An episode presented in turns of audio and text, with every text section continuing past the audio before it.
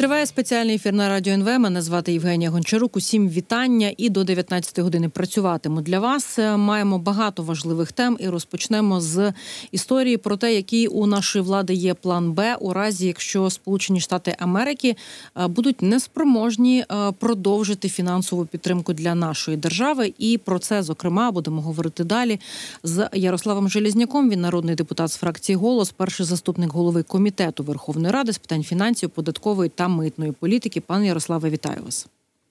Доброго вечора.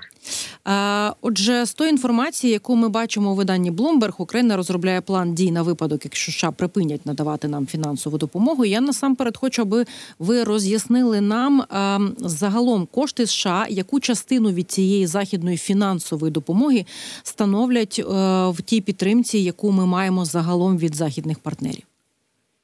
Ну, дивіться, ми в цьому році розраховуємо на суму приблизно 37 мільярдів. Бажано було більше, але зараз оцінюється міністром фінансів така сума. А, І відповідно в цій а, е, міжнародній підтримці гроші гарантові це важливо зрозуміти, що це не кредит від Сполучених Штатів, які сьогодні, дай Бог, проголосує частково щонайменш е, Сенат щодо поправок, е, становить 7,8 мільярдів. Ну тобто, це одна четверта, навіть менше трошки. Е, от приблизно таку суму. Єдине, що я ще раз повторюсь, на відміну від багатьох грошей, від грошей від Європейського союзу по Ukraine Facility, відповідно, на відміну від МВФ, у е, гроші Сполучених Штатів це гарантові гроші, і вони повністю йдуть е, як безкоштовно. Ну тобто нам не треба буде їх ніколи повертати.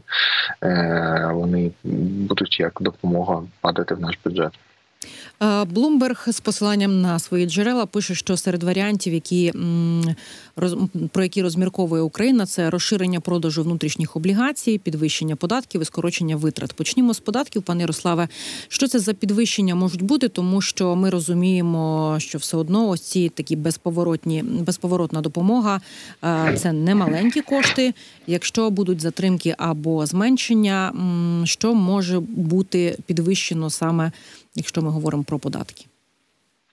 Якщо дозволите, я спочатку прокоментую е, статтю. Е, пробач, пробачте, але ну вона дуже загальна. Ну тобто, це е, те ж саме, як е, давайте не знайду алегорію, щоб людина схуднула, їй треба.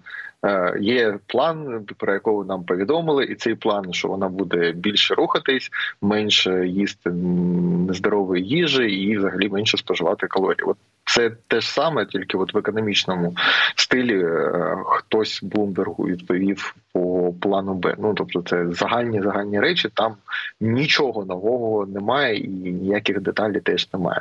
Тому я би не дуже на це звертав увагу. Е, і звичайно, ми зараз прокоментуємо кожен з них, ну, але це пробачте такі, яка очевидна очевидність.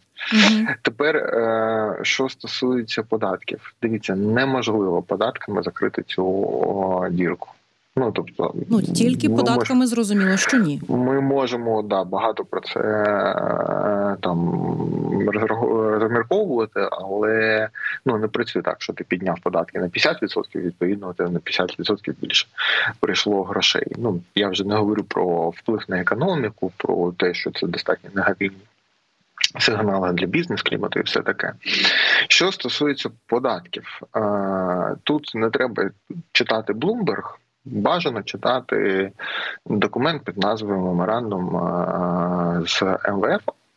Там є пункт, він навіть структурний маяк, що протягом найближчих місяців, ну навіть там вже воно час впливає. Україна підготує зміни, які принесуть додаткових 0,5% від ВВП надходженнями. Це 38 мільярдів е, гривень, ну або там трошки більше ніж е, мільярд доларів. Це є, і це Україна має зробити. Це не новина. Давно меморандум опублікований, оновлений десь в грудні. Це можна було вже прочитати. На наступному тижні в Україні буде місія МВФ. І я так розумію, вони будуть якраз обговорювати ці заходи. Що це за заходи будуть? Я не знаю. Ще раз повторюю, у мене немає цієї інформації, але з ну очевидно, що треба очікувати. Я думаю, що там буде якісь е, в першу чергу акцизні зміни на підакцизні товари. Ще раз, це не інсайт, я просто роблю, скажімо, таке. Так, ви про це неодноразово, до речі, говорили, що у нас є звідки насправді вивільнити та ці Ем, кошти. Так, да, але я якраз в вашому ефірах і не тільки говорю про те, що у нас е, тіньовий ринок табачки 23,5 мільярдів. І якщо б е, деякі люди би в офісі президента прикрутили би свої їх е, апетити і не кришували все це, то ну ми могли б без змін податкової системи отримати навіть більше грошей. Але ну що не менше 23,5 мільярди, так точно. Угу. Але ще це це окрема частина. Я думаю, що там будуть певні підвищення податків е, на підакцизні товари. Знову ж таки, чи можна скорочувати е, видатки, тому що вам не важливо, ви можете або більше е, залучати податків, або менше витрачати. Можна. Але ну от ви дуже часто від різних політиків е, і експертів чуєте там скоротити видатки на марафон, там скоротити видатки на силовиків, на якісь там бруківки, таке інше. Так ну звучить це, красиво, ну, та але інколи це можна, треба робити, але давайте чесно скажемо, що це приблизно дасть там умовно в тотал. От все, все, все ми пройдемось. Ну 10 мільярдів, 15 мільярдів гривень. Сума велика, але ну вона точно не покриває. Всі наші е, нестачі від міжнародної підтримки зараз, угу. що е, те ж саме про внутрішнє запозичення можна розширяти трошки. Це сильно б'є потім по обслуговуванню боргу і ну по фінансовій стабільності. А друкувати гривню ми не можемо, тому що це зборонено прямо програмною з МВФ. Де тобто цей інструмент взагалі би ви вважали неефективним, чи ну він настільки незначний, що певно до нього і не звернуться продаж внутрішніх а, облігацій? Ні, я вважаю це великим джерелом надходження. Ну це там цифри самі про себе говорять. Це приблизно там в місяць по 30-40 мільярдів гривень ми залучаємо. Uh-huh. Тому це достатньо велике. Просто не забувайте, що ми їх залучаємо під ставку. Не пам'ятаю, яка зараз середня ставка, але ну. Це приблизно 17% річних. Ну тобто, ви можете взяти умовно європейські гроші під нуль, або ви отримуєте гривню, яка через рік буде вже коштувати по обслуговуванню 17 копійок для вас. Ну тобто це дорого для бюджету, і тому ви багато це не можете зробити. І ну це достатньо неприємний нюанс, особливо коли ми говоримо про внутрішнє запозичення у гривні. Там достатньо висока ставка, і слава Богу, інфляція і девальвація її не перекриває для держави і ну, люди заробляють. Це напевно була одна з найкращих інвестицій в минулому році. Тепер де ще можна взяти гроші? Ми в п'ятницю я проводив як голова. ТСК по економічній безпеці ми зібрали всі посольства, всі міжнародні організації, міжнародні бізнес-асоціації, Американською торговельною палатою і Європейську бізнес-асоціацію, міжнародні компанії, і от якраз обговорювали цю тему, презентували наше напрацювання. Нелегальний ринок тютюна 23,5 мільярди, паливо по якщо по ланцюжку пройтись, то 17 мільярдів, алкоголь це 8 мільярдів. Це гривень, От, правильно? Ну, да, я звичайно говорю в uh-huh. гривні в даному випадку. Ось це дуже легко знайти умовно тут неефективність, де, де ці гроші взяти. Державні підприємства, ну подивіться, що там відбувається на енергатомі одному, там зрозумієте суми, які десятки мільярдів е, крадуться. Те ж саме стосується державних закупівель. Пробачте, але там далеко все від ефективності, там теж можна значно зекономити. Митниця, контрабанда. Ну як її кришували до цього СБУ з ДБРом, так і кришують зараз. Це теж не секрет. Тому багато речей, які ну так знаєте, можна знайти без підвищення податків, якщо б була політична воля в першу чергу.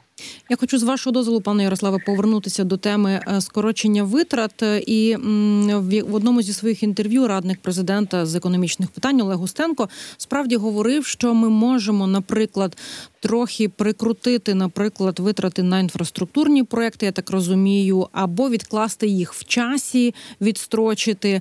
Чи взагалі це обговорюють? Тобто, які лунають дискусії, якщо ми говоримо, наприклад, спробу справді не пріоритетні витрати, е, трошки теж скоротити як один із інструментів, так е, закумулювати кошти, зекономити їх.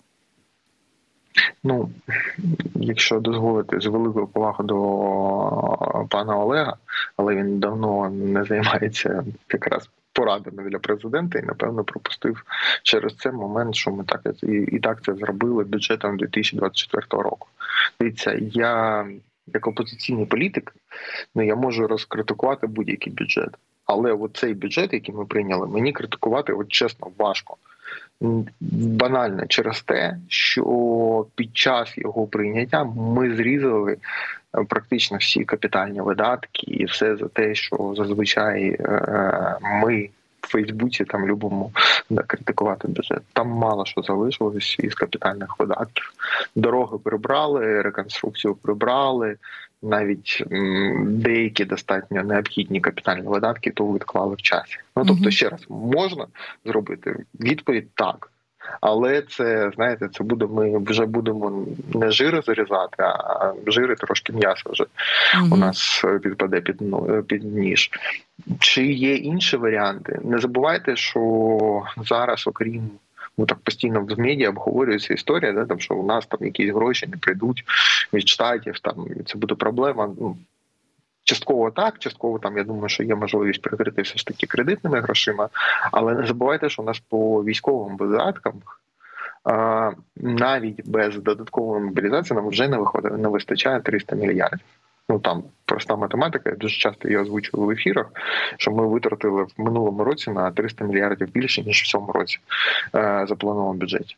І додаткова мобілізація теж буде вартувати грошей, великих грошей. А до ну, речі, там, є якісь ну... підрахунки, пане Ярославе? Я пам'ятаю, здається, ем, та намагались порахувати, коли фігурувала ось ця цифра в 500 тисяч е, потреби да, в мобілізованих ем, е, людях, і говорили ну, про суми, які нам потрібні, аби їх навчити, і умовно на цю кількість людей там да, закупити техніку або її відремонтувати, то що можливо ви знаєте, про які суми йдеться? Ну, дивіться, із того, що лунало в ефірах. Е, Роксолана Підласа, голова бюджетного комітету, вона озвучувала суму 720 мільярдів. А я не скажу, що в мене там найбільш точні е, підрахунки, але я рахував цю суму на як 580 мільярдів. Але правда в тому, що ані я, ані Роксолан не знаю, скільки буде залучено додаткових людей. Ну тобто, відповідно, у нас е, немає однієї з головних е, чинників, по яким ми будемо рахувати гроші. Але ще раз навіть якщо от ми не проводимо мобілізацію, не залишаємо все, як є. Ну в тих темпах, не, яких вона триває зараз, так? не не збільшуємо. Ну да, відповідно підтримуємо чинний рівень видатків uh в системі. От я вам одразу говорю, нам вже не вистачає 300 мільярдів. Для цього не треба бути генієм, ну просто порівнюєш видатки минулого року з запланованими в цьому році. І е, в будь-якому разі будь-яка додаткова мобілізація, ну банальна, тому що там ви залучаєте людей, вони навчаються, ви їм платите за це гроші, але вони не йдуть на фронт, тому що вони навчаються і відповідно ви платите е, солдатам на фронті е, теж е, гроші. Ну воно збільшує видатки. Наскільки це буде? Ну це суми, які рахуються сотнями мільярдів. Ще раз, ми там з Роксоланом можемо сперечатися. Це там 580 чи 720. Ну і та і та сума звучить як дуже величезна. Вона там. А у нас проблема покрити навіть ті видатки, які є зараз. І це ну ще раз один із тих викликів, про які ну відверто говорячи, всі е, обговорюють. І останній пробачте момент технічний теж мало хто розуміє, чому зараз активно поговорили за видатки. Дивіться, у нас е, в наступному тижні приїжджає місія МВФ. Ем, ну, що таке місія МВФ? Ось коротко вони там спілкуються з урядовцями. У нас буде окрема зустріч з ними е, парламентарями, і м, приймають потім рішення по тому, як Чи давати нам ем, наступний транш, правильно? Ем, да, як виносити рішення на раду МВФ для того, щоб дати наступний транш і ну відповідно пройти наступний перегляд. Так ось, м, якщо у них до цього перегляду не сходиться бюджет, а він зараз виглядає особливо через е, відсутність проголосованої допомоги США, не сходиться, то їм вже на цю раду треба виносити план по від України, як ми будемо ну вирівнювати цей розрив. І знову ж таки, не інсайт, але ну розуміючи трохи, як це працює, у мене є ем, така теорія. Давайте назвемо це так, що якраз урядовці зараз будуть готувати щось подібне, щоб обговорити з МВФом, як вони оцю цю розрив будуть скорочувати. Тобто, просто простою мовою кажучи, уряд має показати якийсь план дій. Так, як ми будемо от е, давати як вони раду ведуть дебет, дебет з кредитом. Так, да, та з цією, грубо кажучи, діркою е, в бюджеті, аби нам надали цей черговий транш, правильно?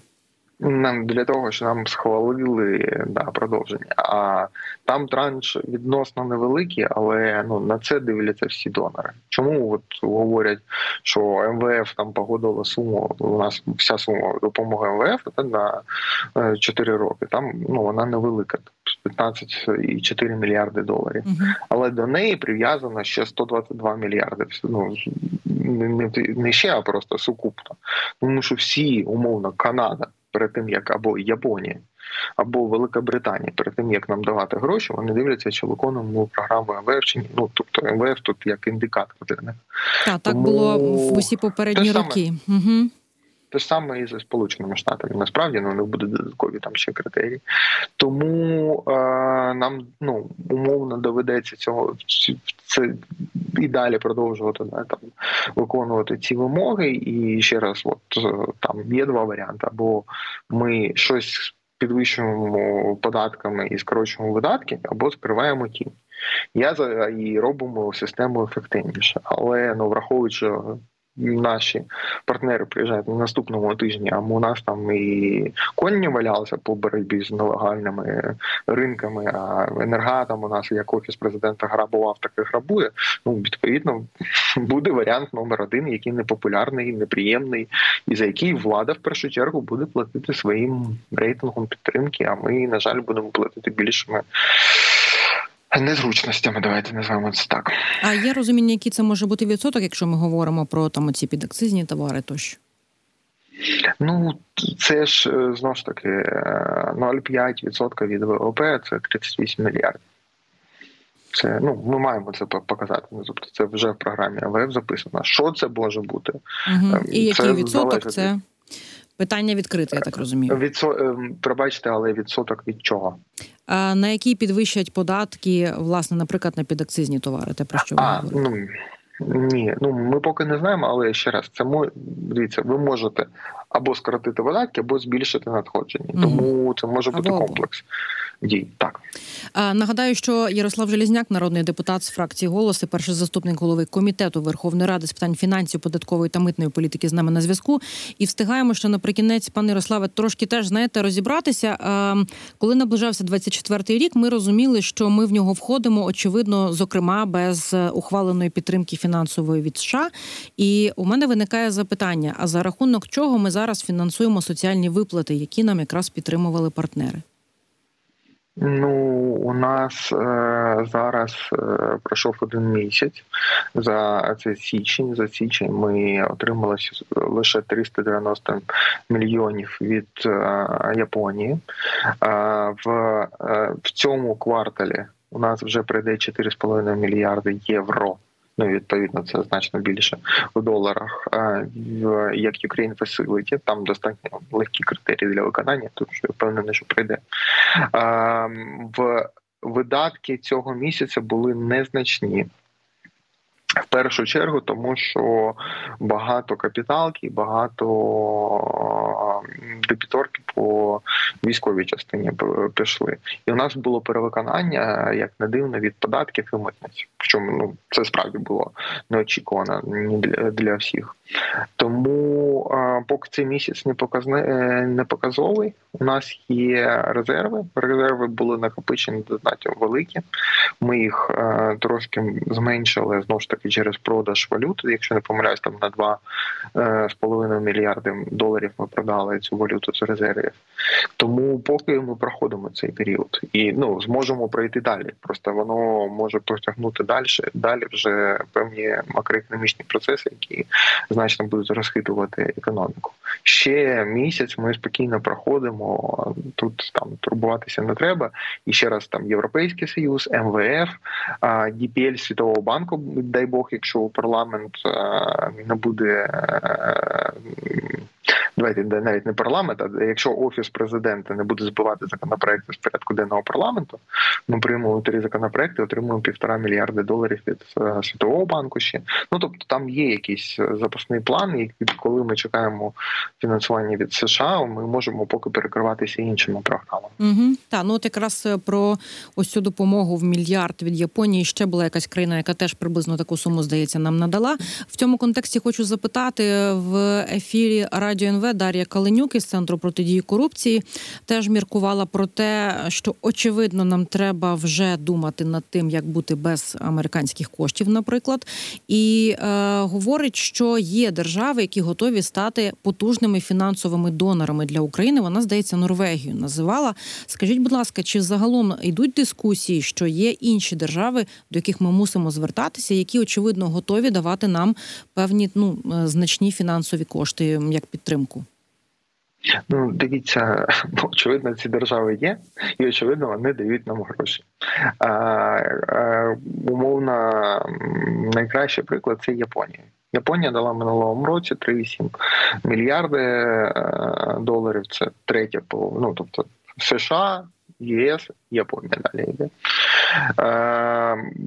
По е, в цьому році теж багато дасть. Є Канада, є інші країни, є Норвегія. В чому історія з Норвегією? Ну для розуміння, Норвегія одна із тих країн, яка через кон'юнктуру на паливному ринку і Заробила. від початку війни дуже багато заробила. Да? Угу. Це правда. І вони дають гроші. Що добре з Норвегії, ці гроші в невідміну від багатьох інших країн можна використовувати на воєнку, і вони дуже ну, дуже сильно допомагає воєнку, як і Данія, до речі. Ми очікуємо один мільярд від них. Там йдуть зараз дискусії про збільшення грошей, але дивіться, ну це не 60 мільярдів від Сполучених Штатів. Конкретно Сполученими Штатами відверто говорять, що більше проблема не з прямою фінансовою підтримкою. Ну її теж би ми очікуємо, але от ці 42 мільярди, які йдуть на воєнку, тому що ну, воєнку ніхто не виробляє в такому обсязі, як США, і нам потрібні ці гроші е, для того, щоб вони поставляли якраз військові е, обладнання, знаряддя і техніку для фронту. Тому е, спілкуються. Ну я активно спілкуюся з Японією. Я відповідаю за Японію разом з Галиною Михайлюк, ми співголови дружби з Японією. Вони там допомагають інші країни, Канада допомагає Британія, але ну ще раз. Угу. Тут це загально можете зайти на міністерство фінансів. Подивіться структуру фінансування українського бюджету з початку війни. Там гарна новина це 73 мільярди, і ви можете побачити розбівку. Там дуже багато країн. Ну про які угу. ви навіть так, не, в публічному не знали. доступі. Але, це та я зрозуміла. Але ще раз, ну це там умовно, це не заміна, це додатковий плюс. Все таки, пане Ярославе, у нас буквально хвилинка. Ви ви сказали, що очевидно, ми зараз ще кілька місяців точно нам є як пройти. Якщо такі будуть проблеми з отриманням саме від США коштів, чи є розуміння, який от можливо такий найбільш кризовий буде у нас варіант? Можливо, в макроекономічних показниках можна це зрозуміти, чого нам чекати. Чи будемо сподіватися на краще? Ні, немає. Ще раз, там є варіант перекрити е, перекривання цих грошей там певними кредитами. Ну я його не можу озвучувати, але є. Угу. Це залежить від того, в якому форматі проголосують Сполучені Штати. Але там почуйте мене ще раз. Гроші важливо, необхідно, неприємно ані підвищувати податки, ні скорочувати видатки, ані ходити і просити у інших країн. Але найбільша проблема з американським е, бюджетом, цим бюджетною підтримкою, вона не в прямій е, фінансовій, а в військовій. От як Зрозуміло. замінити 42 мільярди на війну? От, от це питання, і воно значно пробачте важливіше, тому що ну. Якщо цього не буде у фронту, для нас Питання ця нашого виживання буде да, трошки я, явно не в акцизах на угу. цигарки. Погоджуюсь. Дякую дуже. Ярослав Желізняк, народний депутат, фракція голос, перший заступник голови комітету Верховної Ради з питань фінансів, податкової та митної політики був з нами на зв'язку. За деякий час повернемося після випуску новин на радіо НВ.